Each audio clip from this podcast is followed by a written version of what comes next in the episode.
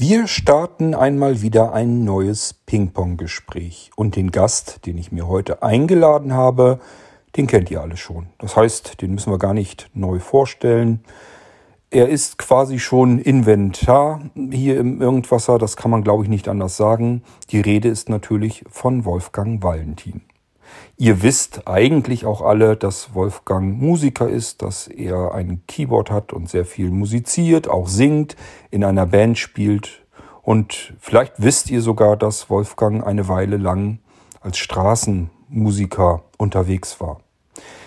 Ich bin der Meinung, dass das insgesamt eine recht interessante Geschichte ist. Und zwar aus dem einfachen Grunde, weil Wolfgang zu den Straßen, Straßenmusikanten gehört, die sowohl früher durch die DDR getingelt sind und dort auf den Straßen Musik gemacht haben, als auch nach der Wende. Ähm, ich weiß gar nicht, Wolfgang, das musst du uns dann vielleicht auch noch erzählen, ob du dann durch den Westen auch durchgetingelt bist, als dann die Grenzen auffahren. Da kommen wir sicherlich dann drauf zu sprechen. Aber ich würde dich erstmal bitten, ähm, dass du vielleicht damit beginnst, wie du überhaupt an die Musik herangekommen bist. Also Du musst ja irgendwann mal gesagt haben, ich möchte ein Instrument haben. Und irgendwie musst du an dieses Instrument rangekommen sein. Und irgendwann wirst du dir mal gesagt haben, ich muss dieses Instrument lernen, um es zu beherrschen. Und irgendwann musst du dir gesagt haben, wenn ich da noch zusinge, dann klingt das alles nochmal anders und besser. Und irgendwann musst du dir mal gesagt haben, ähm, irgendwo will ich auch Leute haben, die, die dieser Musik zuhören. Ich gehe mal auf die Straße damit. Also das sind ja alles erste Momente, und vielleicht magst du uns diese ersten Momente hier mal näher erzählen, kannst uns vielleicht auf deine musikalische Reise einfach mal mitnehmen in die Anfänge dieser musikalischen Reise. Musik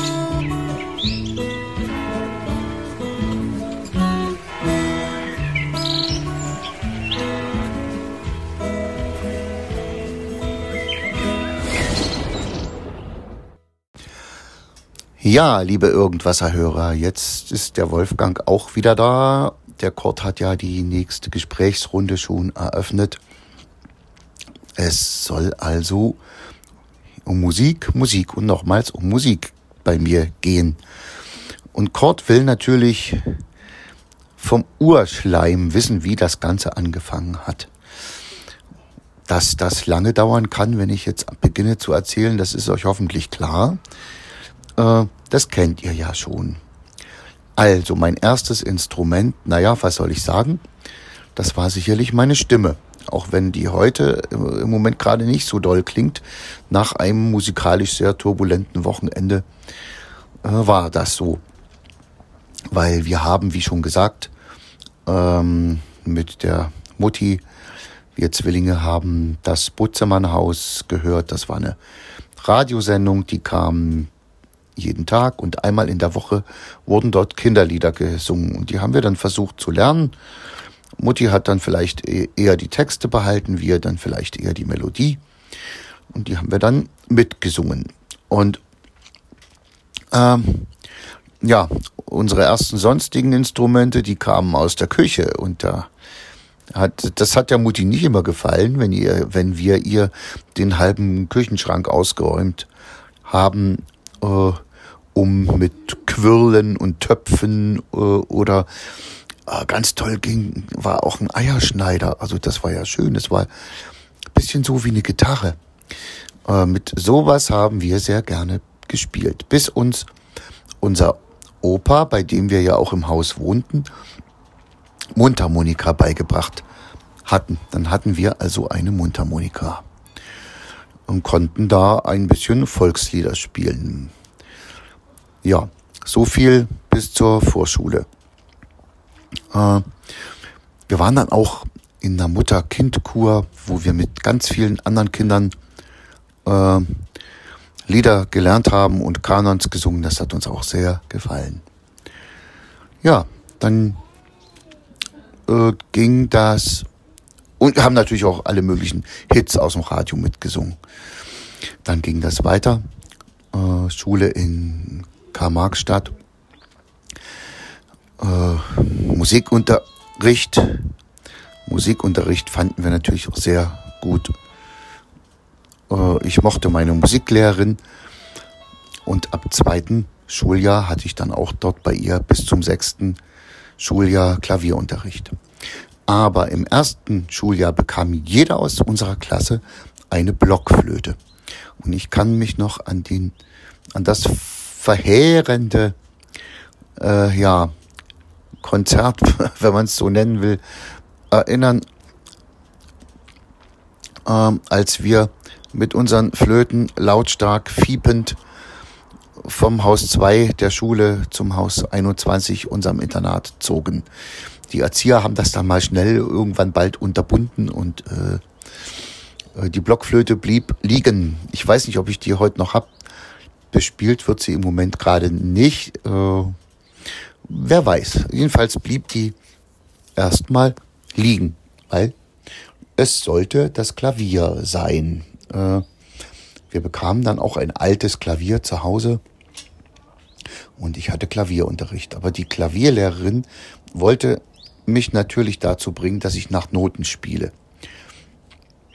Notenschrift für Blinde geht aber nur so, dass man erst liest und dann spielt und dann wieder liest und dann spielt. Also man muss die Stücke sich zwar mit Noten erarbeiten, aber man kann nicht gleichzeitig gucken und spielen. Das bedeutet, man muss die Stücke so oder so auswendig lernen. Und das war mir zu mühselig, weil ich hörte ja, zumindest auf dem Level der Stücke, die ich spielen konnte, hörte ich ja auch ungefähr schon, was ich da zu spielen habe. Ja, und da meine Klavierlehrerin leider, könnte man in Klammern heute schreiben, nicht sehr streng war, lief das Ganze oft so ab, dass ich am Tag vor dem Klavierunterricht, äh, ohne die ganze Woche geübt zu haben, mich an das Instrument gesetzt habe und dann geguckt habe, was soll ich denn üben? Ich habe die ganze Woche nichts gemacht. Mir das Notenbuch vorgenommen, ah, hier kannst du auch nichts draus entnehmen. Und bin dann zur Klavierstunde und habe die Lehrerin gefragt, ob sie es mir nicht noch einmal vorspielen kann. Das hat er auch gemacht. Und dann habe ich gehört, ach, das war das, ach, da, so ging das. Dann habe ich das nachgestümpert, nur aus dem Gehör. Und dann sagt die zu mir auch danach noch, naja, Wolfgang, ich merke, dass du geübt hast, aber hättest du ein bisschen mehr machen können. Ja, wenn die wusste, wenn die wüsste. Ja, Klavierunterricht ähm, ging bis zur sechsten Klasse. Ich war natürlich dann auch im, erst im kleinen Schulchor und dann in dem, in dem Schulchor der größeren Schüler. Es hat mir auch sehr Spaß gemacht, weil mehrstimmig singen mochte ich ja schon immer. Habe auch weiterhin mit meinem Zwillingsbruder mehrstimmig gesungen. Der hatte auch Klavierunterricht erst, ist dann aber später auf Gitarre umgestiegen, was er heute auch noch erfolgreich betreibt. Ja, äh, ab der sechsten Klasse äh, waren dann die Interessen dann ein bisschen irgendwie anders. Ich wollte dann keinen Klavierunterricht mehr haben. Das hieß aber nicht, dass ich nicht noch Klavier gespielt hätte. Ich habe eben mit meinem Klassenkumpel und auch mit meinem Bruder dann eben vierhändig irgendwelche Rock- und Pop-Songs gespielt. Einer hat links begleitet und einer hat eben zweihändig rechts die Melodie gespielt. Ja, war auch kein nichts Besonderes, war auch kein Zauberwerk, aber hat uns Spaß gemacht. So, äh, jetzt ging es folgendermaßen: In der achten Klasse wurden wir in die Ferien geschickt. Dann kamen wir zurück und unser Kinderzimmer sah völlig anders aus. Das war umgewandelt worden in ein Jugendzimmer und unser Klavier war nicht mehr da. Das hatten die Eltern zerhackt. So ungefähr, naja, ihr spielt doch nicht mehr und wir haben jetzt das Doppelstockbett rausgenommen, brauchten wir Platz für zwei Klapp, also für zwei Einzelbetten. Das haben wir ihnen wirklich eine Zeit lang sehr übel genommen. Naja, ja, in der achten Klasse gab es in der Karl-Marx-Städter Schule, also die gab es schon länger, aber in der achten Klasse durfte mein Bruder und auch ich äh, in unserer Schule in die sogenannte Kulturgruppe gehen. Das waren alles größere Schüler. Wir, nur wir zwei waren achte Klasse und durften da, äh, da trotzdem mit rein. Und das war natürlich toll, weil die sangen, die sangen englische Schlager, auch so bisschen progressive englische Kampflieder, so äh, äh, mit Gitarre, Klavier und mehrstimmig. Naja, wir waren dann dort trotzdem bald wieder weg, weil wir gingen ja dann in die Schule nach Königs Wusterhausen und dort gab es eine Singegruppe. Äh, ja, ich weiß gar nicht, ob ich jetzt hier ganz doll drauf eingehen soll. In der DDR gab es ja seit Ende der 60er die sogenannte Singebewegung. Und äh, die Gruppe hatte natürlich im Repertoire ganz viele Sachen, die aus dieser Singebewegung hervorgingen. Das waren Kampflieder, das waren Volkslieder, das waren, na, überhaupt Jugendlieder. Äh, und das Besondere an dieser Singegruppe war, dass die größeren Schüler äh, auch ein Bass und ein Schlagzeug spielten. Äh, war sonst für Singegruppen nicht immer üblich.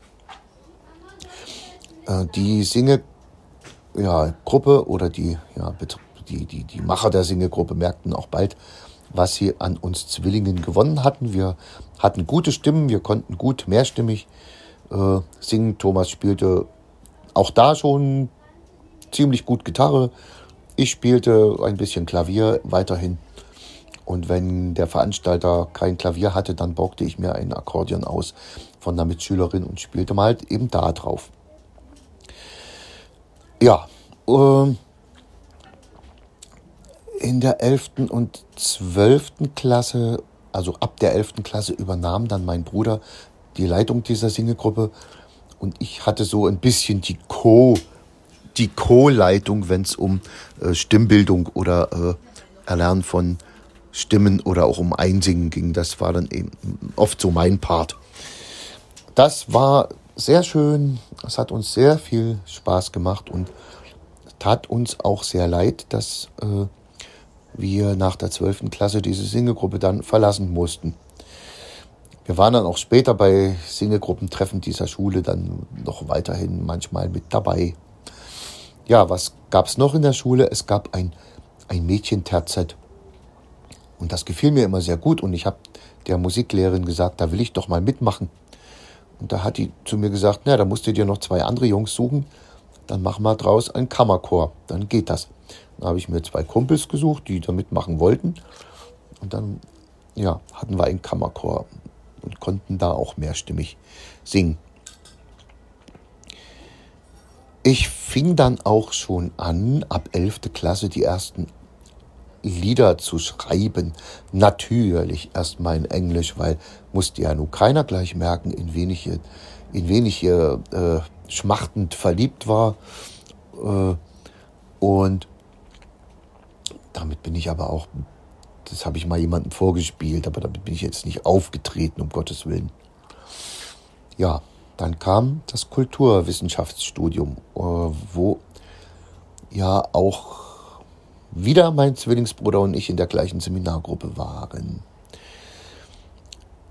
Und wir hatten einen Stubenkumpel, der auch schon früher Musik gemacht hatte.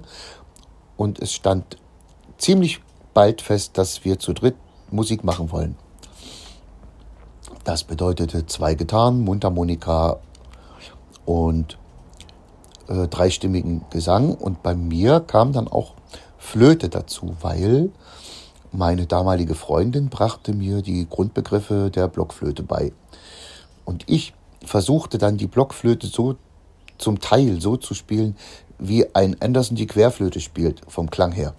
Was mir nicht immer gelang, aber es war was eine Spielart, der Blockflöte, die ich so vorher noch nie gehört hatte. Mittlerweile kenne ich einige äh, Musikstücke aus frühen 60er, 70er Jahre Alben äh, von Leuten, die das auch genauso ein bisschen versucht hatten. Aber damals wusste ich das noch gar nicht. Ich, ich habe mir das von keinem abgeguckt. Ich habe nur gedacht, versuchst du mal so zu spielen wie ein Anderson, aber eben auf einer Blockflöte.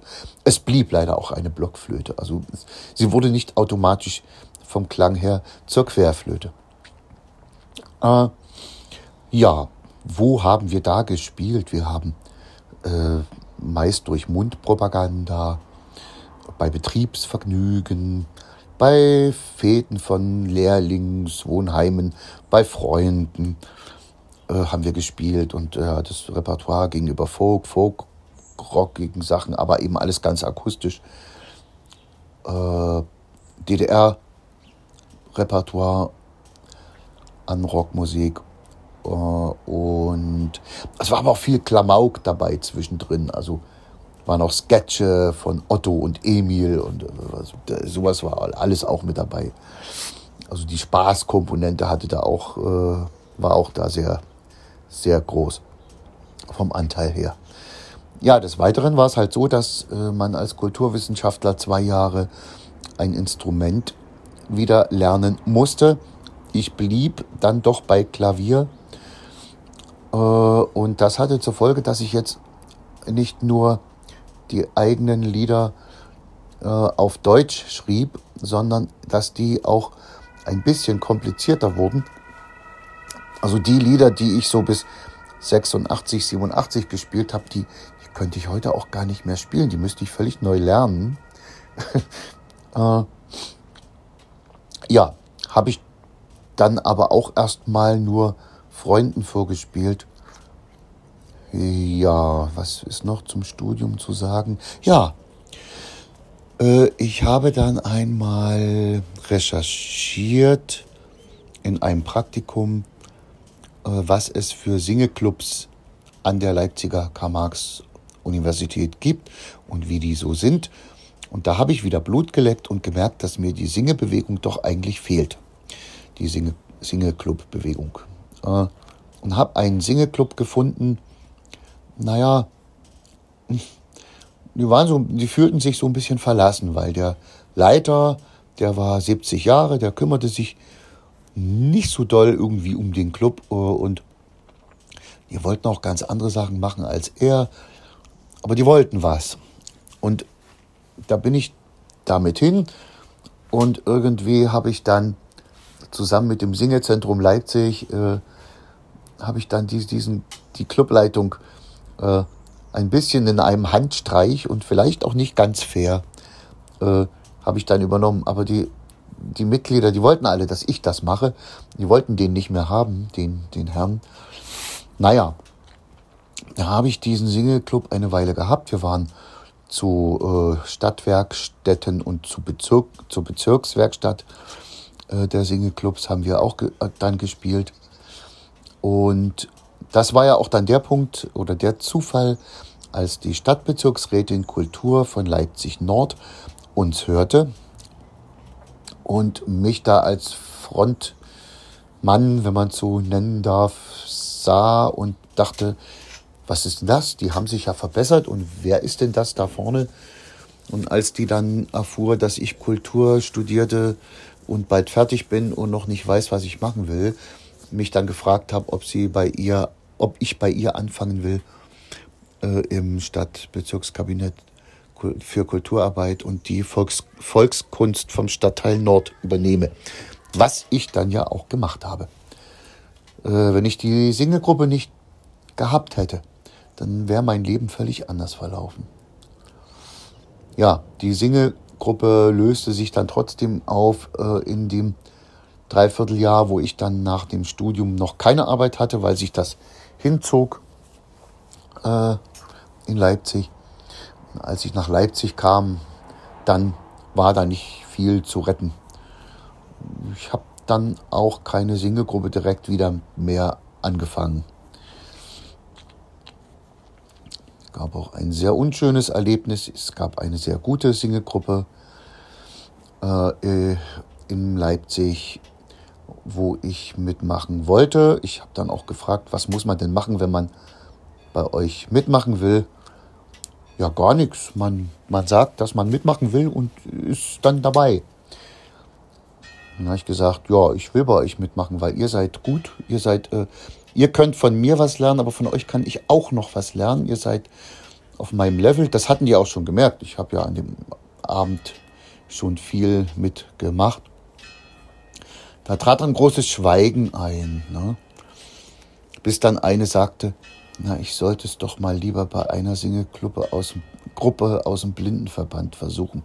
Das sind so Nadelstiche, die wirken bis heute und da darf ich gar nicht irgendwie drüber nachdenken. Ja, Gut, lassen wir das erstmal wieder liegen. äh, äh, ich begann dann meine inzwischen angesammelten eigenen deutschsprachigen Lieder, die ich heute, wie gesagt, gar nicht mehr spielen kann, äh, begann ich dann damit auch öffentlich aufzutreten. Das bedeutet, man musste eine Einstufung machen, auch wenn man das als Amateur machte, im Volkskunstschaffen. Und dann wusste man, man darf da, man hat da die und die Stufe und darf da pro Stunde das und das Geld dafür nehmen. Äh, ja, Einstufungen gehörten ja zu meinem beruflichen Alltag, also wusste ich eh, wie es geht. ja, und ich nahm aber weiterhin auch an Singewerkstätten teil, auch wenn ich dann keine Gruppe mehr hatte. Und dann kam die große DDR-Singewerkstatt. Also es gab in allen Bezirken der DDR gab Singewerkstätten. Und im Jahr eine gab es natürlich dann auch eine Zentrale. Und die war jedes Mal in einem anderen Bezirk. Und äh, 86 war die zentrale Singewerkstatt der FDJ in Leipzig. Und auf dieser Werkstatt hat sich für mein Leben sehr viel verändert und da begann auch die ganze Sache mit der Straßenmusik. Äh, und deshalb erzähle ich davon euch das nächste Mal. So, äh, jetzt kommt mein nächster Schwung Erzähltes aus den 80ern und es geht um Musik. Und wir waren ja dort angekommen, als ich erzählte, dass jetzt eine DDR-weite Singewerkstatt stattfindet und das dann auch noch in Leipzig. äh, die mein Leben doch ziemlich verändert hat. Nun muss ich noch kurz sagen, äh, ich hoffe, ich habe es noch nicht erzählt, dass die Singewerkstätten, das war eine Einrichtung der FDJ, äh, unserer Jugendorganisation, und da wurde immer geguckt, wer hatte im Jahr davor eine gute Bezirkswerkstatt, äh, der kommt dann das Jahr drauf für die DDR-Werkstatt in Frage. Und wir hatten tatsächlich eine sehr gute Single-Bezirkswerkstatt im Jahr äh, davor. Da war ich auch da, die war wirklich spitzenmäßig und deshalb durfte in Leipzig die DDR-Single-Werkstatt ausgerichtet werden. Hm. Zu der ich, wie gesagt, auch von Arbeitswegen frei bekam, weil Singegruppen gehörten ja äh, quasi auch zu meinem Gebiet der, des Volkskunstschaffens äh, auf Arbeit. Auch wenn wir im Stadtteil damals gerade kaum welche hatten. Aber vielleicht auch gerade deshalb. Äh, jetzt muss ich ein bisschen erklären, was auf solchen Singelwerkstätten eigentlich passierte. Ja, es, es war jetzt kein Wettbewerb mit Sieg und Platz. Das war es nicht. Aber es maßen sich dort dann schon die Singeclubs, die FDJ Singeclubs im Kreismaßstab, im Bezirksmaßstab oder eben im DDR-Maßstab miteinander. Und die Besten aus dem Kreis, die kamen zur Bezirkswerkstatt und die Besten aus den 14 oder 15, mit Berlin waren es, glaube ich, 15 DDR-Bezirken, die kamen dann zur DDR-Singewerkstatt. Und da gab es natürlich Beispielprogramme von den landesbekannten Singeclubs. Und dann traten eben die Bezirkssingegruppen mit ihren Programmen auf, tagsüber. Genauso gab es aber tagsüber auch äh, Werkstätten. Das bedeutete, äh, es gab, ja, was würde man denn heute sagen, äh, Schulungen oder Workshops, würde man heute sagen. Natürlich ja. äh, zum Texten, zur musikalischen Interpretation, zum Arrangement, äh, zum, zur Gesangsbildung und, und, und. Das gab es eben auch. Ja, und dann eben die Programme der Singeclubs. Und wenn es dann ja Richtung später Abend ging, dann gab es eine Diskothek, wo man hin konnte. Übernachtet wurde bei den Bezirks- und äh, landesweiten Werkstätten dann immer in Schulen. Da wurden die Klassenzimmer voll mit äh, ja, Matten belegt, wo man sich dann hinlegte. Da hatte jeder seinen Platz. Und das hat keinen gestört, dass da, was weiß ich, 20, 30 Leute auch dann in einem solchen Klassenzimmer sind. Äh, wahrscheinlich rührt daher bei mir auch, dass ich überhaupt kein Problem habe, mit vielen anderen zusammen zu übernachten. Das ist für mich eigentlich äh, völlig normal. Gut, es kommt vielleicht auch aus meinem Internatsdasein. Gut, da waren es jetzt nur einige wenige, aber äh, das kannte ich sowieso äh, aus DDR-Zeiten, dass da eher wenige Leute ein Problem damit hatten. Und bei den Singewerkstätten dann sowieso. Da wurde dann abends auch noch ganz lange in den hallenden Schulfluren noch gesungen. Meistens mit vielen Gitarren, die manchmal auch nicht zueinander passten und mit vielen lauten Stimmen. Was war vielleicht nicht immer schön, aber das hat großen Spaß gemacht. Ja, so sind die Singewerkstätten gewesen. Also man hatte naturgemäß wenig Schlaf. Äh, und das merkte ich auch, als ich auf dieser DDR-Singewerkstatt dann, ich glaube, es war dann am zweiten Tag, da traf ich zwei mir von der Bezirkswerkstatt bekannte Mädels aus Altenburg, aus einer Altenburger Singegruppe. Und ich meinte, zu den beiden, äh, sag mal, ihr seid heute so müde, was ist denn los? So kenne ich euch doch gar nicht. Da haben die mir erzählt, ja, wir sind schon zwei Nächte unterwegs, äh, immer am Auensee in Leipzig. Da hat sich so ein Trüppchen aus der Singewerkstatt gefunden. Die sitzen da und machen Lagerfeuer und trinken was und singen da bis zum Morgen. Wir wollen auch gar nicht zur Disco, weil das ist viel schöner, dann noch weiter zu singen bis sonst wann. Und ich dachte, na, das klingt ja vielleicht interessant. Kann man denn da einfach so hinzukommen? Ja, das geht bestimmt. Da musst du mal äh, die und die Fragen, die ist auch in deiner Interpretationswerkstatt, wo du auch bist, sagten die zu mir. Naja. Und dann habe ich die gefragt, ob man einfach da so hinzukommen kann. Äh, sie war etwas kurz angebunden. Äh, später, als sie schon lange meine Frau war, hat sie mir erzählt, dass ihr erster Gedanke war, warum guckt der mich nicht an? Warum guckt der an mir vorbei? Äh, kurzum, ich stieß dann am Abend zu dieser Truppe hinzu. Und das Erste, was mir passiert ist, war der Einstand dort.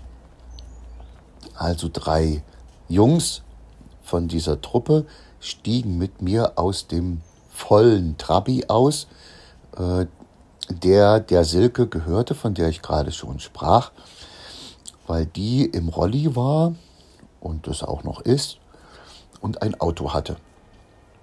So. Äh, und, und sie hat natürlich dann auch die Getränke rankarren können und hat das so ein bisschen organisatorisch in die Hände genommen.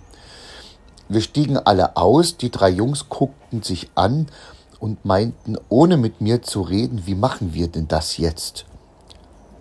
Und dann sagte einer, das machen wir einfach so.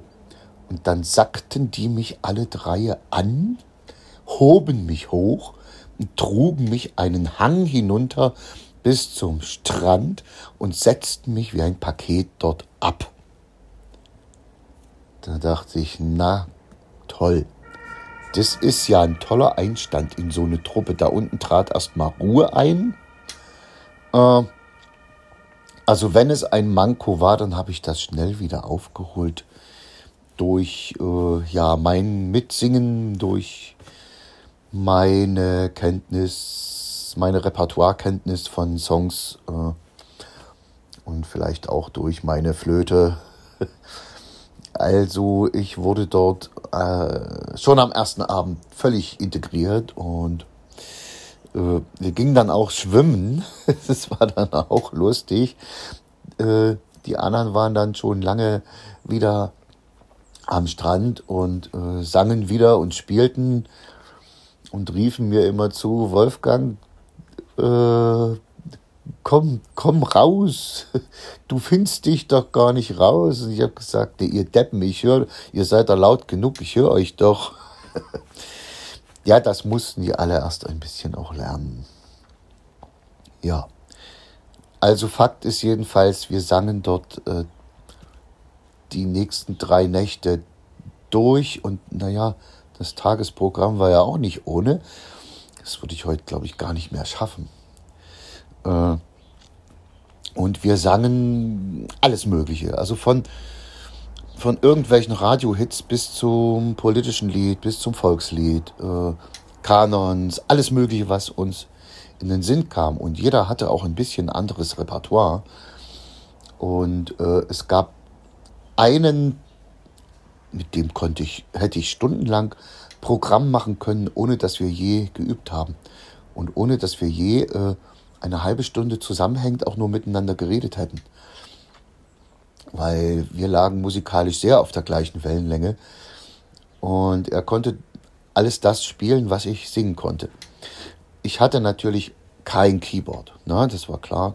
Das äh, gab es zu DDR-Zeiten so nicht einfach zum Mitnehmen. Äh, es gab große Keyboards, auch mehrstöckige, die kosteten dann aber so von 4.000, 5.000 DDR-Mark aufwärts, behaupte ich jetzt mal ganz kühn. Sowas nahm man nicht einfach mit und es hätte ja auch Strom gebraucht und überall, also das war undiskutabel. Keyboards einfach so gab es damals nicht und zumindest nicht so portabel. Äh, ich hatte also meine Flöte und meine Stimme.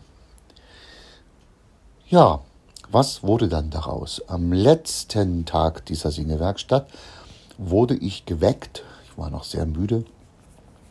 Und mir wurde gesagt, wir wollen heute auf den Leipziger Marktplatz singen gehen. Ich habe gesagt, seid ihr denn wahnsinnig? Wir haben bis heute früh gesungen, Mensch, ich bin noch ganz müde. Doch, doch, du musst mitkommen, weil äh, du singst so viel Solo. Und äh, ja, nun, nun hatten wir ja drei Nächte schon gesungen. Also das Repertoire war ja dann schon äh, ja, ein bisschen so äh, gesetzt. Äh, wir wussten, wir können mehrere Stunden hintereinander äh, singen, ohne uns zu wiederholen und auch ziemlich abwechslungsreich und stellten uns auf den Leipziger Markt und fingen an zu singen. Wir waren ungefähr so 18 Leute. Es bildete sich eine Riesentraube um uns herum ungefähr 50, 60, 70 Leute. Äh, und wir sangen dort bestimmt drei Stunden. Mit Wahnsinnsapplaus und Erfolg. Also ich, sowas habe ich bisher nur einmal erlebt. Das kann ich noch kurz erzählen als Rückblick.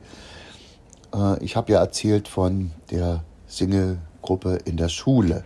Und wir hatten nach der Schule dann noch einmal eine Singelgruppenfahrt nach Wernigerode in, oder in den Harz und waren dort auch in Wernigerode und haben uns dort auch einfach erlaubt, äh, als Singelgruppe äh, auf dem Wernigeröder Marktplatz Straßenmusik zu machen. Da kam dann jemand vom Bürgermeisteramt heraus und hat gesagt, das, das ist ja Wahnsinn, was ihr hier macht. Äh, aber ihr müsst ein bisschen leiser machen, weil wir haben hier drinnen gerade eine Trauung und äh, es stört vielleicht ein bisschen. Und unsere Singegruppe, weil das irgendwie was ganz Besonderes war damals, äh, sowas zu tun, wurde ins goldene Stadtbuch der Stadt Wernigerode eingetragen. Also dieser Vorfall. ja, das war der kurze Rückblick. Wir kommen wieder auf den Leipziger Marktplatz. Irgendwann hörten wir auf und irgendwann guckten wir in unseren Hut, den wir hingelegt hatten. Und irgendwann wussten, verstanden wir die Welt nicht mehr, weil da waren, glaube ich, so um die 1100 DDR-Mark drin. Wir gingen vor Schreck erstmal alle essen, okkupierten quasi irgendwie so ein, eine Gaststätte oder einen, einen naja, besseren Imbiss, sage ich mal so. Und gut, wir brauchten nicht, wir aßen natürlich von diesem Geld erstmal was und die restlichen 850 oder in etwa so äh, Mark die spendeten wir für ein Projekt, das war damals ein Krankenwagen für Nicaragua äh, und gaben das auch zur Abschlussveranstaltung der Singewerkstatt, dann der FDJ-Leitung in diesem Sinne ab und erzählten von unserem äh, Einsatz am Marktplatz. Ja, und während dieses Essens äh, wurde ein folgenschwerer Entschluss gefasst.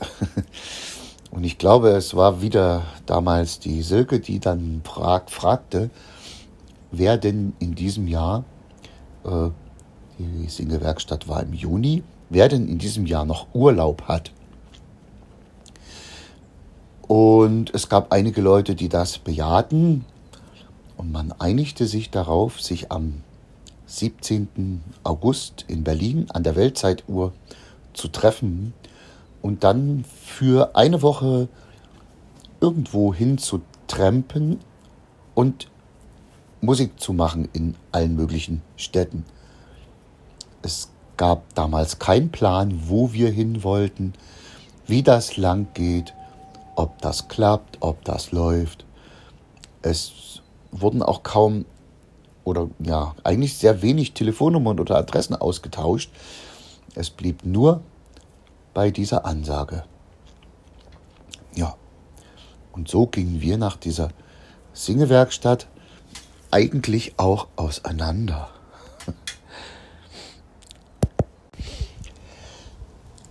Als ich also am 17. August nach Berlin zu der Weltzeituhr um 17 Uhr zum anberaumten Treffpunkt gefahren bin, wusste genauso wenig ich wie alle anderen, äh, ob denn wirklich jemand das ernst nimmt oder wie viele das überhaupt ernst nehmen und dann auch da sind. Es waren sieben Leute da. und wir spielten erstmal den ganzen Abend in Berlin und einigten uns dann, da wir ja auch von überall her kamen aus dem Land, äh, war das ganz gut. Da kannte einer dort jemanden und dann kannte einer da jemanden. Oder man sagte, bei mir können, können wir mal übernachten.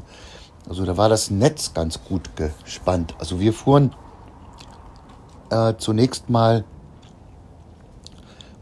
Richtung Neubrandenburg da war nämlich eine, die dort wohnte. Da übernachteten wir eine Nacht und spielten in Neubrandenburg. Dann fuhren wir an die See und übernachteten da äh, bei äh, in irgendwelchen Pfarrersleuten, die jemand von uns kannte, und spielten da lange in Rostock. In Rostock kam dann noch jemand hinzu von uns. Äh, dann fuhren wir wieder nach Berlin und übernachteten dort wieder bei einer, die da wohnte. Und dann fuhren wir nach Leipzig und übernachteten bei mir alle äh, in meiner anderthalb Zimmerwohnung. Und so ging es weiter. In Leipzig klappte das äh, Singen am besten. Das blieb so die ganzen neun Jahre lang. Ja, es ging dann weiter nach äh, Weimar. Da haben wir gesungen vor dem Goethe-Denkmal. Äh, dort gab es irgendwie nicht so richtig eine Idee für die Übernachtung. Da übernachteten wir im Wald. Also zwei hatten Zelte, die anderen legten sich alle irgendwie in den Wald. Äh, naja, viel geschlafen wurde nicht. Es war, hatte irgendwie gerade geregnet, es wurde sehr feucht. Äh, das war auch ein, also ich, das war auch manchmal ein bisschen schon gefährlich, was wir machten. Äh, ging nicht unbedingt von mir aus, aber also so, so nah am parkenden Auto und am äh, okay nassen Wald mit Benzin ein Lagerfeuer anzuzünden. ja, da war mir nicht, das wurde auf einmal sehr warm, kurzzeitig, da war mir nicht so ganz wohl. Ja, in Erfurt äh, kannte, hatten wir dann wieder äh, einer von uns Freunden, der sagte, wir spielen in Erfurt. Und dann übernachten wir bei meiner Schwester. Das war auch ein denkwürdiger Abend äh, und eine denkwürdige Nacht, weil es war der vorletzte Abend dann auch. Äh, das ging dann bis früh, also wir haben nicht bis früh gesungen, sondern dann eben auch ordentlich getrunken. Naja, und dann verabschiedeten wir uns. Und, aber jeder wusste, wir waren inzwischen zum Teil Freunde geworden. Äh, jeder wusste, dass wir uns wieder treffen werden. Und so blieb es dann auch. Äh, und jetzt kann ich euch aus dem Tramp-Tour-Leben dieser neun Jahre ein paar herausragende Episoden erzählen. Äh, zumindest erstmal so die Vorwendezeit. Wir waren beispielsweise in Karl-Marx-Stadt und sangen einen Titel von Gerhard Schöne, der hieß Die Jule wäscht sich nie und die handelte natürlich von einem Mädel, das sich nicht wäscht und äh, haufenweise Probleme damit hatte. Und es, wir haben das natürlich gesungen, weil gerade viele Kinder da waren. Ne? Da sangen wir dann auch Kinderlieder. Und dann kam ein Mädel zu uns vor und die rief, ihr seid gemein, ich wasch mich doch. Und wir so, wieso denn? Wie heißt du denn? Na, Jule. Andere Episode in, in Gera. Wir spielten dort und es gab einen Besoffenen im vielen Publikum, der tanzte vor uns herum, störte, äh, sang halblaut, halblaut irgendetwas, aber auch irgendwas etwas völlig anderes. Äh, ging da irgendwie und trank, trank sein Bier und störte wirklich nur und äh, wollte Geld aus dem Hut nehmen und, und, und. Dann kam einer, das war so ein Schrank, der kam, packte den, äh, stellte den irgendwo anders weg, leerte dem seine Taschen aus. Hier, was hast du drin? Hast du Geld? Leg hier mal fünf Mark rein und sei ruhig oder lass dich hier nicht mehr blicken. Der kam dann zu uns und hat gesagt, äh, wenn ihr mal wieder in Gera seid und mich braucht, dann sagt Bescheid. Das war dann auch so eine Episode. Hm. Ja, wie machten wir unsere Programme? Äh, die machten wir nicht. Also jeder brachte, wie gesagt, Lieder mit, äh, die er konnte und wir sangen, ohne das groß zu üben, eben mit oder ließen ihn solo singen. Es gab einige, die Gitarre spielen konnten, manchmal spielte man dann zu zweit, zu dritt Gitarre. Man, manchmal war das, waren das auch zu viel Gitarren. Äh, weil nicht jeder spielte dann etwas anderes. Äh, Stimmen waren es nie zu viel. Es war immer gut, äh, auch vielstimmig singen zu können. Und es hatte jeder so seine Favoritenlieder, die er dann solo sang. Äh, und manchmal hieß es eben auch, äh, jetzt machen wir mal einen Volksliederblock mit Akkordeon oder einen Stimmungsliederblock und jetzt machen wir mal einen Block mit, mit politischem Lied und jetzt machen wir mal wieder einige, einige äh, englische Hits und jetzt machen wir wieder mal einige DDR-Lied- und Rock-Sachen. Also das konnten wir alles abdecken. Äh, ja, und eben auch Kinderlieder, wenn gerade Kinder im Publikum waren. Und die Einnahmen äh, wurden so gehandhabt, dass wir die nötigen Lebensmittel von unseren Einnahmen bestritten. Aber da waren zum Beispiel Alkohol und Zigaretten nicht mit dabei. Das nahmen wir nicht vom eingenommenen Geld, so dass wir äh, eigentlich in jedem Jahr äh, ungefähr 800 Mark, also mindestens bis kurz nach Wendezeit äh, spenden konnten für bestimmte Projekte. Es war dann mal ein Krankenwagen für Nicaragua. Auch nochmal, das war nicht nur in, in einem Jahr so. Oder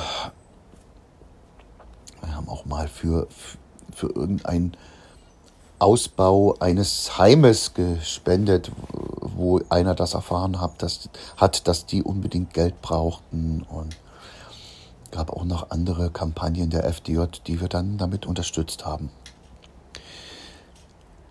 Ja. Ähm und dann kam die sogenannte Wende. Wir trennten weiter durchs Land, wobei ich sagen muss, ich bin gar nicht so oft getrennt, weil ich war ja dann 86 war die erste Singewerkstatt. Ab Sommer 87 war ich dann mit meiner späteren Frau zusammen äh, und bin dann mit ihr eben mit dem Auto meistens mitgefahren. Und 89 gab es dann auch die ersten Tramp-Tour-Kinder, die mit waren, also zumindest das erste Kind.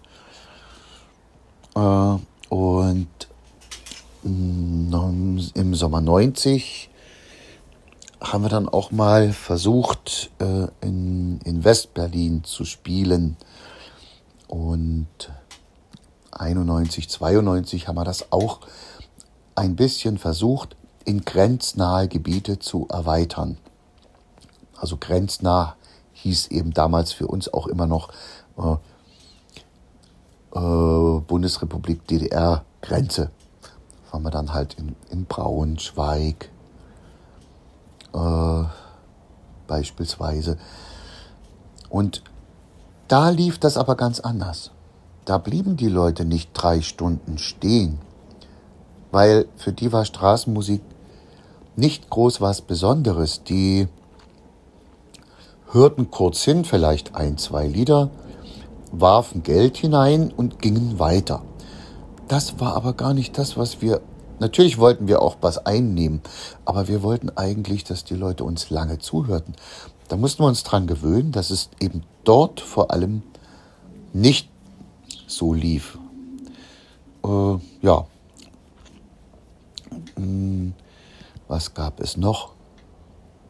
Äh, es gab dann besonders in Leipzig den Fall, also wir haben meistens in Leipzig auf, äh, angefangen und wieder aufgehört.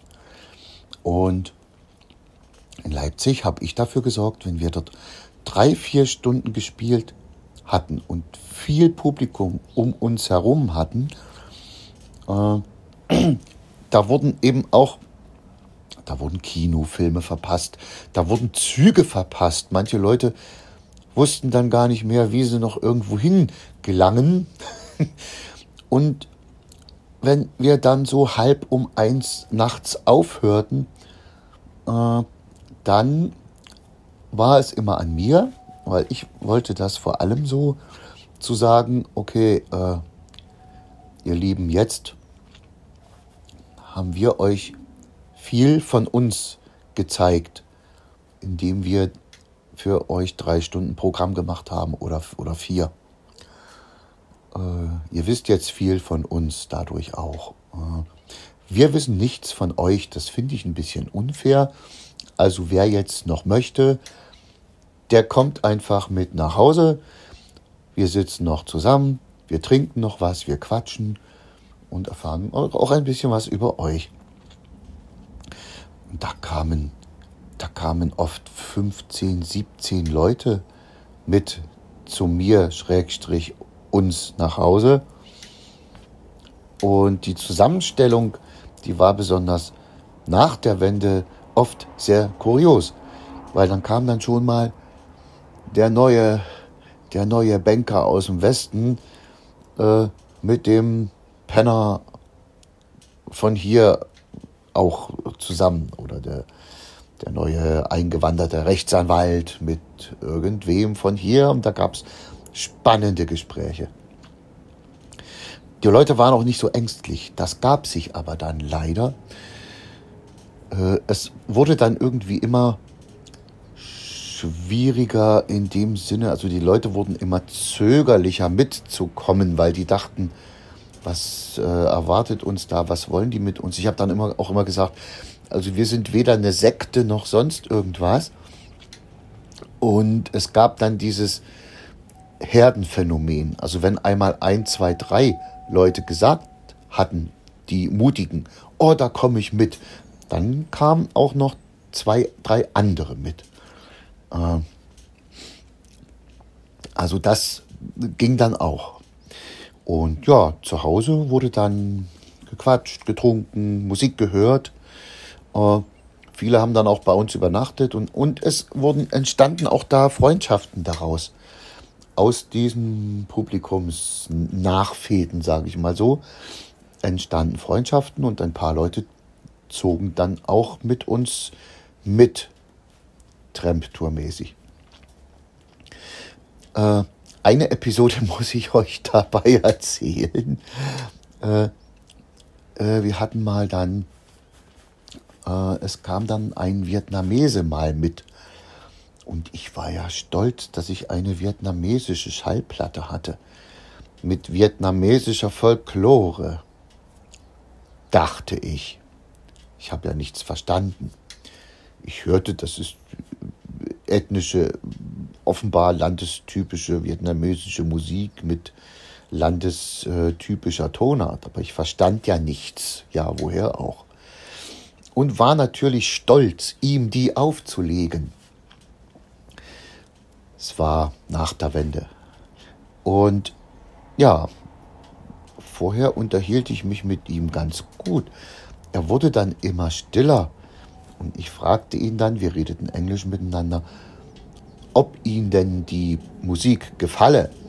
Und da sagte er zu mir, naja, ich mag solche plumpe, äh, plumpe Politpropaganda nicht so sehr. da bin ich reingefallen. Ich habe gedacht, das sind die tollsten Volkslieder. so was gab es dann natürlich auch. Ja. Und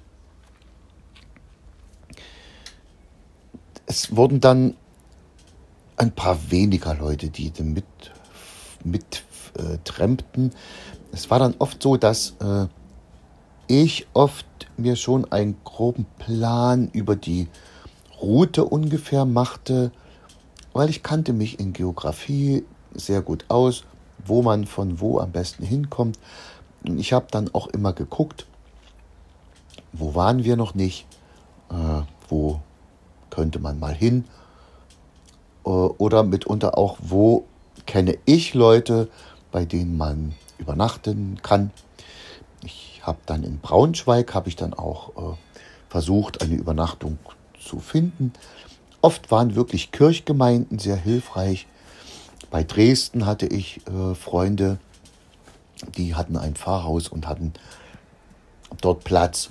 Natürlich haben wir dort übernachtet, wenn wir in Dresden gespielt haben.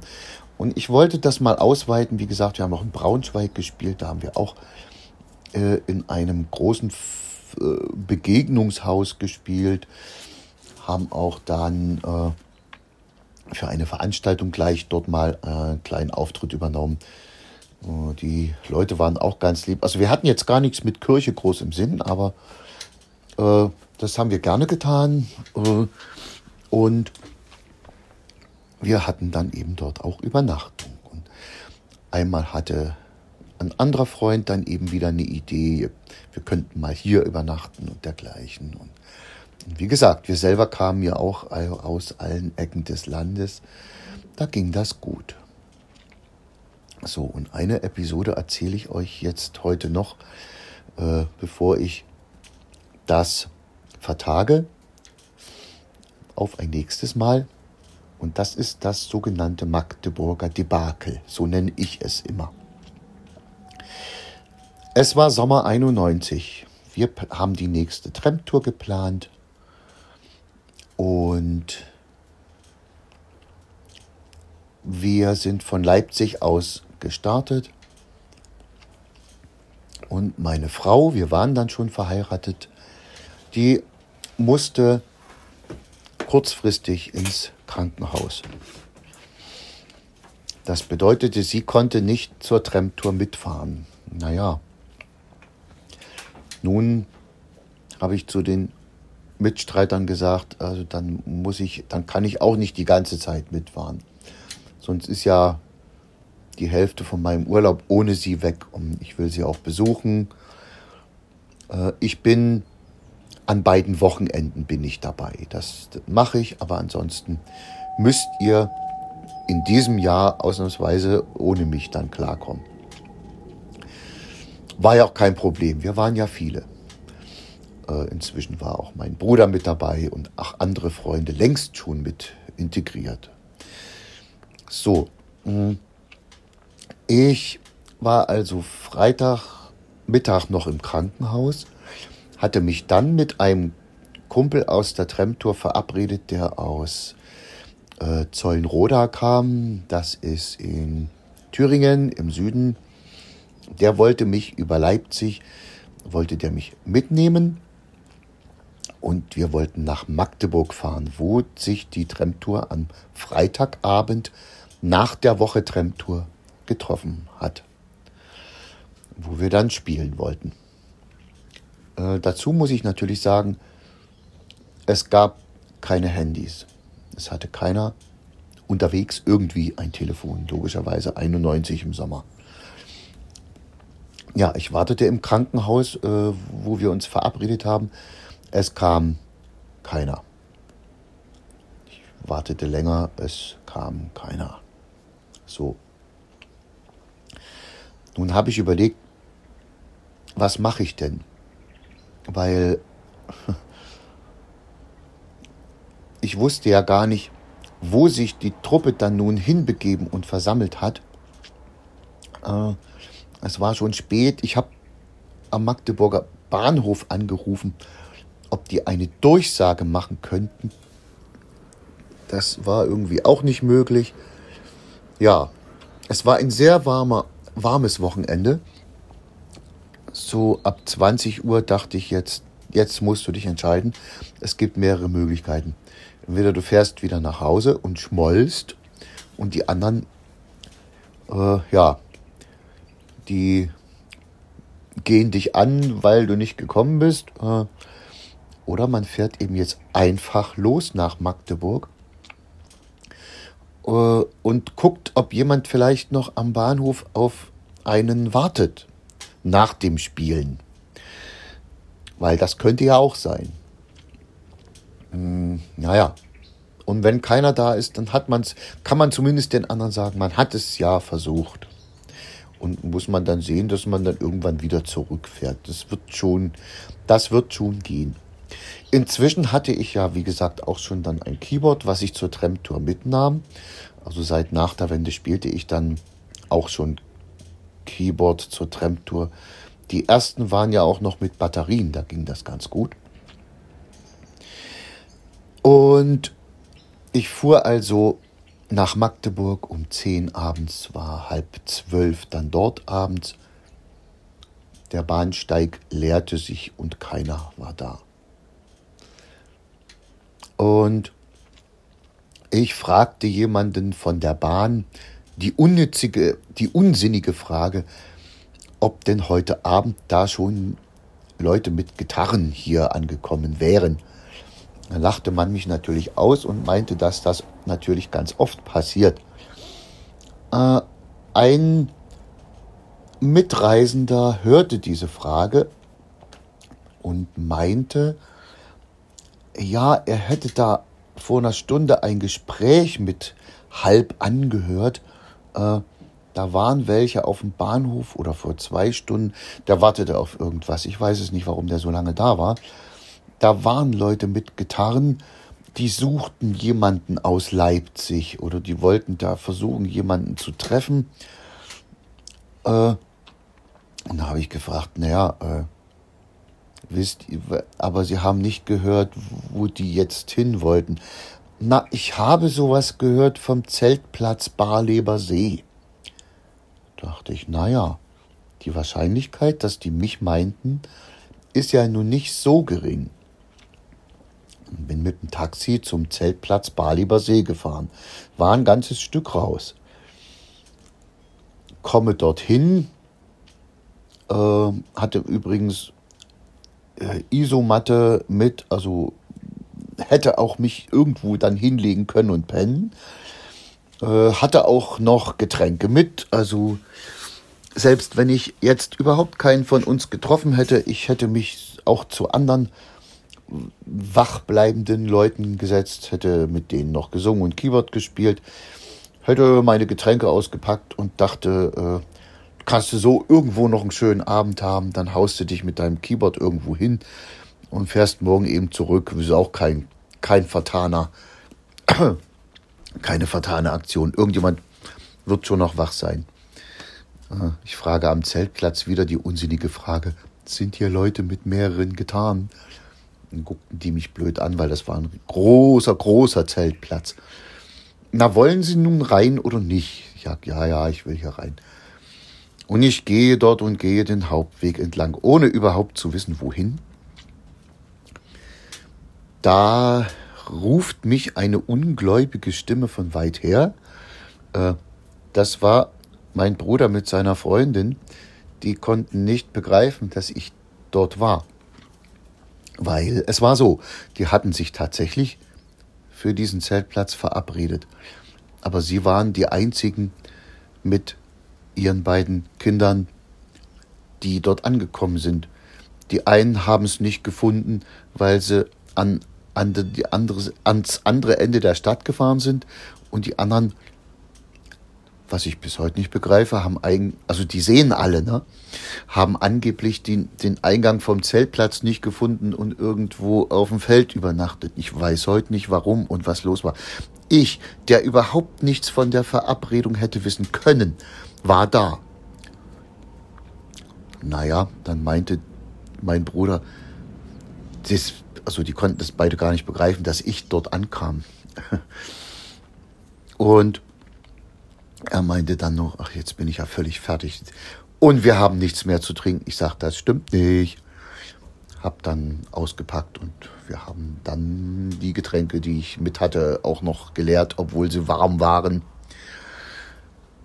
Ja, da gab es dann früh tatsächlich ein bisschen Kopfschmerzen. Äh, wir haben dann am Tag noch gewartet, bis die anderen, ob da noch jemand kommt, kam aber keiner.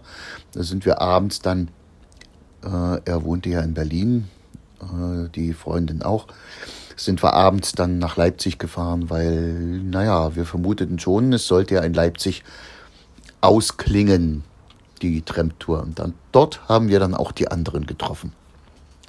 So, ich hoffe, ich war euch damit nicht zu weitschweifig, aber äh, das ist für mich immer noch so ein unglaubliches Ding, was heute ja gar nicht mehr passieren kann, weil heute hat ja jeder Handys. Äh, das, die anderen alle nicht angekommen sind und, äh, und ich schon, obwohl ich das hätte gar nicht wissen können, wo es lang geht. Jetzt will ich euch doch noch ein bisschen was erzählen zur Akzeptanz der Straßenmusik vor und nach der Wende. Äh, es gibt ja ganz viele Stimmen, die sagen, dass Straßenmusik bei uns in der DDR gar nicht erlaubt war und gar nicht gern gesehen. Äh, Gab es auch ein Buch dann darüber, äh, irgendwie so ungefähr, wie man einen Spielmann zu Tode schlägt oder so. Äh, also das gab es natürlich auch. Ne? Es wurden auch Straßenmusiker schon verhaftet und äh, weggejagt und das hat es gegeben. Es ist uns so äh, in dem krassen Maße überhaupt nicht passiert. Äh, es gab Orte, da wurde man schneller mal zum Aufhören gedrängt, aber auch das war selten. Ganz oft war es so, dass die Polizei irgendwann kam, äh, eine Weile zuhörte, dann fragte, wie lange wollt ihr denn noch machen? Und wir so und so. Naja, dann macht mal, äh, weil wir hören hier euch zu und äh, ihr macht ja gar keine nicht konformen Sachen, das haben wir auch nicht gemacht. Äh, da macht mal noch fertig oder manchmal haben sie auch gesagt, macht mal bitte in einer Viertelstunde Schluss. Es war selten, ganz selten, dass wir zum sofortigen Aufhören gedrängt worden sind. Was sie nicht wollten, dass man sie fotografiert. Das haben wir einmal probiert. Da wurden sie etwas äh, ärgerlich. Äh, ja, in Leipzig lief es am besten. Mm, an anderen Orten kamen sie, wie gesagt, dann immer mal und haben geprüft oder ge, ja, beobachtet, was wir denn da so singen. Und manchmal, wie gesagt, mussten wir dann auch zeitnah aufhören. Aber so wie das oft anderswo beschrieben worden ist, wie mit Straßenmusik umgegangen wurde in der DDR, konnten wir das nicht so bestätigen. Ne? Ja, nach dem großen Andersrum, äh, ich muss durchaus sagen, wurde es immer schwieriger. Es gab dann die Regelung, dass man tagsüber vor Geschäften so und so lange spielen durfte und dann umziehen muss, was wir gar nicht wollten, weil wir wollten eigentlich unser ganzes Drei-Stunden-Programm irgendwo runterspielen. Aber es war ja auch dann nicht mehr so, dass dann ständig äh, ganz lange Leute um uns herum standen, wie schon gesagt. Und in der Passage in Leipzig, wo wir so gerne gespielt haben, äh, weil da die Akustik auch für leisere Sachen sehr gut war, abends, ja, wenn wir dann dort Ende der 90er äh, angefangen haben zu spielen, dann war spätestens nach dem zweiten Song ein Wachschutz da und hat uns nur ein Schild hingehalten.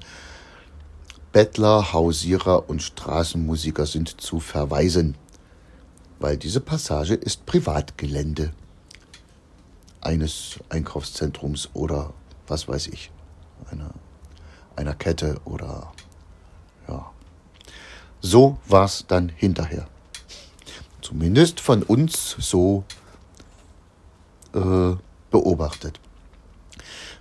Es mag nicht überall so gewesen sein. Andere haben, wie gesagt, zu DDR-Zeiten auf alle Fälle andere Erfahrungen gemacht mit Straßenmusik, aber die haben dann eben vielleicht auch andere Sachen gemacht oder sind anders aufgetreten, keine Ahnung, ich, ich weiß es nicht. Äh, ich bin einmal, doch einmal, äh, das kann ich noch rasch erzählen, wollte meine spätere Frau und ich Straßenmusik machen. Und wir wollten uns das am 7. Oktober in Berlin trauen. Nun, Für die, die es nicht wissen, das war unser DDR-Geburtstag, Republikgeburtstag. Äh, und das war natürlich schon ein bisschen tricky, das an diesem Tag machen zu wollen. Ja, wir haben Straßenmusik gemacht, auch keine äh, konträren Sachen. Ne? Äh, und es stand schnell eine Traube um uns herum, weil die Stadt war ja voll von Leuten, die irgendwas erleben wollten am 7. Oktober. Aber da kam dann auch die Polizei und die war an dem Tag sehr scharf und haben unsere Personalien aufgenommen und uns mit zum Auto genommen. Aber ich glaube, die haben nicht so richtig dann gewusst, wie sie die, wie sie die Silke mit dem Rolli da reinkriegen. Also die haben uns dann gehen lassen. Aber ich glaube, wenn wenn sie nicht im Rolli gewesen wäre und ich vielleicht auch nicht blind, das weiß ich nicht, ob das eine Rolle gespielt hätte, dann kann es sein, dass sie uns erstmal mitgenommen hätten. Aber das war ein einziges Mal, wo, wo uns das wirklich so passiert ist. Naja, nun muss ich euch ja noch erzählen, warum diese Tramtour dann eher aufgehört hat es lag gar nicht mal unbedingt daran, dass wir äh, uns jetzt gestritten hätten oder alle auseinandergegangen sind. Das spielte vielleicht auch mitunter eine Rolle. Äh, es hatten manche dann an, verschiedene Vorstellungen von der Sache. Aber die Hauptsache war schon, dass es uns äh, nicht mehr den Spaß gemacht hat, das eine Woche zu machen, weil die Leute nach der Wende äh, Straßenmusik eher als Betteln auch angesehen haben. Äh, und auch gar nicht mehr richtig zugehört haben. Haben ein paar Pfennige dann reingeworfen und sind weitergegangen. Und das war nicht das, was wir eigentlich, eigentlich wollten. Und ich denke schon, dass das der Hauptgrund war, äh, dass wir das, ich glaube, nach neun Jahren dann gelassen haben. Zu sagen wäre noch, dass äh, aus dieser ganzen Tramtour-Geschichte, wie gesagt, viele Freunde hervorgegangen sind. Die Freundschaften gibt es zum Teil oder zum großen Teil auch jetzt noch. Es sind Beziehungen und Kinder daraus hervorgegangen, auch wenn die Beziehungen zum Teil jetzt schon wieder gelöst worden sind. Wir machen einmal im Jahr noch ein kleines Treffen, so mit dem harten Kern, äh, kleines Tramtour-Treffen an einem Wochenende. Kommt dann der, der gerade eben Zeit hat. Ja, also das wirkt immer noch etwas nach äh, und es sind dann auch äh, ja musikalische Projekte daraus entstanden, die eben nicht auf, nur auf der Straße dann stattgefunden haben. Und davon erzähle ich euch dann ein andermal. So, liebe Hörer, und jetzt kann ich euch noch ein bisschen mitnehmen auf meine musikalische Reise. Äh, ja, außerhalb der Straßenmusik, außerhalb der lockeren Aktivitäten der Tramtour, weil das war ja nie eine feste Band. Äh, sondern wir haben einfach äh, auf der Straße losgespielt. Dafür gab es keine Proben, ne? hatte ich ja schon gesagt. Aber es gab natürlich auch äh, längere, festere Projekte und das will ich euch noch mal ein bisschen erzählen. Naja, schon äh, vor der Wende haben ein Schulfreund äh, meine spätere Frau und ich beschlossen, wir wollen zusammen Musik machen. Äh, wir haben dann mehr oder weniger Folk gemacht, mehrstimmig mit äh, Gitarre, mit zwei Gitarren, Mundharmonika und Gesang. Später kam ich dann mit dem ersten kleinen Keyboard dazu. Und dann haben wir einen Freund äh, aus der Tramtour mit hinzugenommen und äh, mit der Wende änderte sich das Profil dann äh, eher in Richtung äh, politisches Lied, so dass wir dann nicht mehr Sundown uns nannten, sondern Rotfuchs. Wir machten dann immer noch auch etwas Folk, aber äh, ganz viel äh, DDR-Rock und äh, ja, politisch engagiertes Lied, zum Teil auch eigenes, was wir zusammen oder ich dann geschrieben haben. Das äh, ging ganz schön lange. Also wir hatten dann Auftritten durchaus, äh, Auftritte durchaus auch äh, natürlich auch auf, auf Parteiveranstaltungen oder zum 1. Mai oder zu Stadtteilfesten. Den muss ich erstmal vorbeilassen. Uiuiui. Ich bin ja auf dem Balkon, aber mit sowas habe ich jetzt am Tag nicht gerechnet. Die kommen meistens nachts die Flieger. Also, es geht weiter. Äh, ja, das haben wir also lange gemacht. Äh, da gab es dann, ja, so 2000 äh, hatte dann mein Freund keine Lust mehr so richtig darauf. 2004, äh, naja, hatte dann meine Frau keine Lust mehr, als die Beziehung dann äh, beendet war wir machten dann zu zweit weiter und äh, später kam die Frau von meinem anderen Freund dazu, dann waren wir wieder zu dritt. Also das Ganze lief vielleicht noch so bis 2015, 16. Äh, dann stellten wir fest, dass wir keine Probenzeit mehr hatten. Das lag an, an beruflichen Anspannungen, besonders der anderen beiden Mitglieder. Das ist eine schöne Zeit gewesen. Ja, und mit dem, dem äh, Freund aus der Tramtour äh, könnte ich heute, wenn, wenn er sagen würde, äh, es wird mal ein Programm gebraucht, dann könnte ich auch noch mal schnell wieder was aus dem Boden stampfen. Das wäre kein Problem.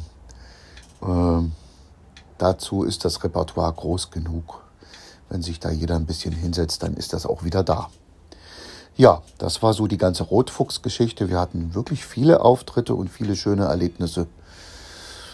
Äh, ja, dann gab es einen anderen Freund, auch aus der Tramtour heraus, aus der Straßenmusikgruppe heraus, äh, mit dem passierte in vielen Besetzungen irgendwas.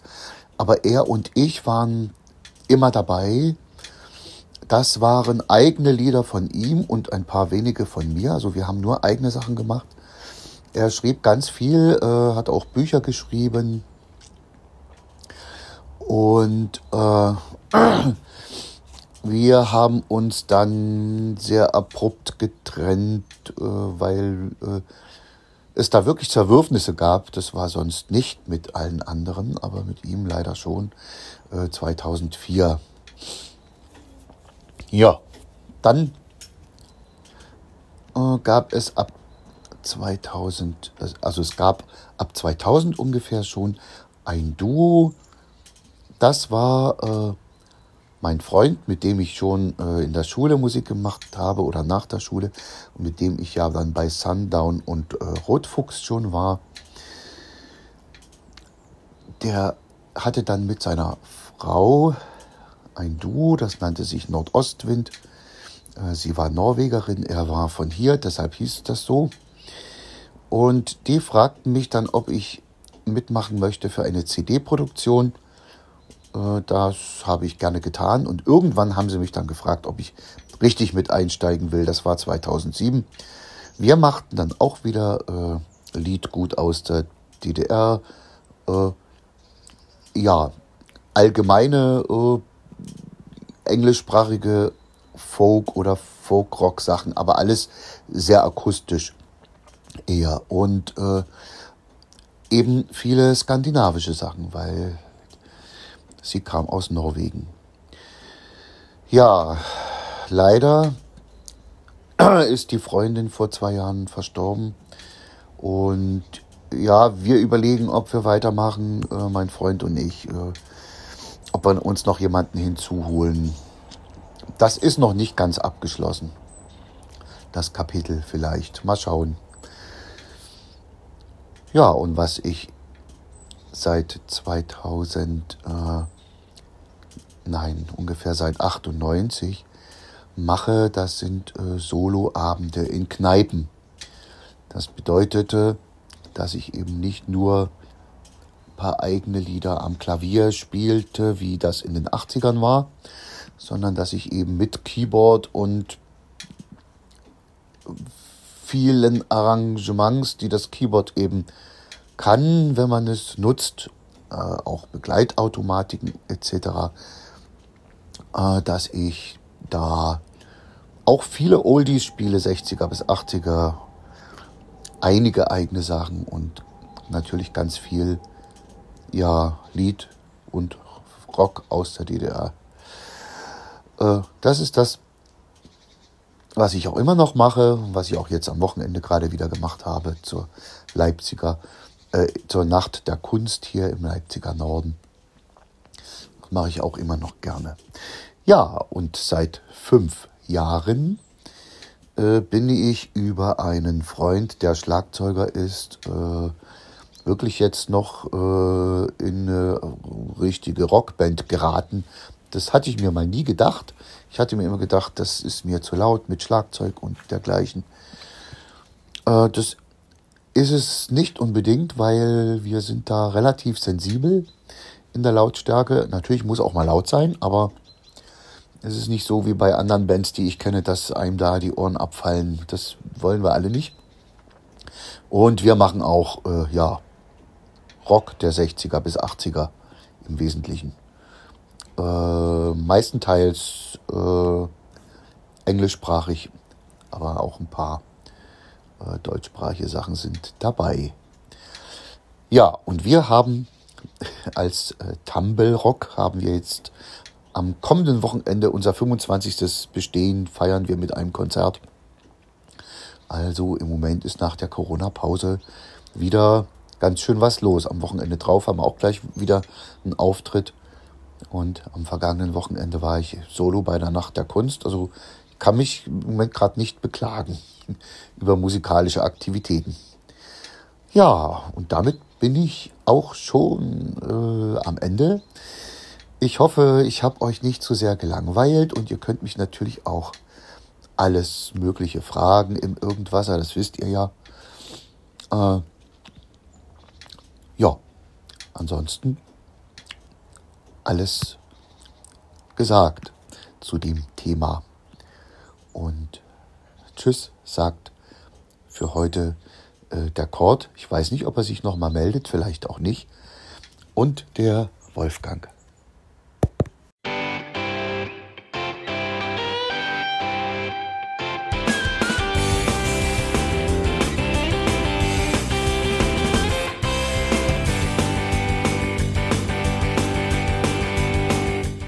Das war Irgendwasser von Blinzeln.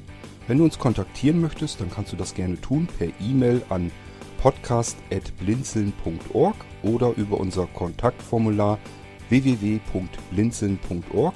Blinzeln schreibt man in unserem Fall immer mit einem D in der Mitte. Wenn du möchtest, kannst du uns sehr gerne auch einen Audiobeitrag auf unseren Podcast Anrufbeantworter sprechen. Der hat in Deutschland die Telefonnummer 05165 439 461. Und wenn du uns aus dem Ausland anrufen möchtest, dann ersetze einfach die erste 0 gegen die 0049 für Deutschland. Wir bedanken uns für dein Interesse und freuen uns schon darauf, wenn du auch beim nächsten Mal wieder mit dabei bist.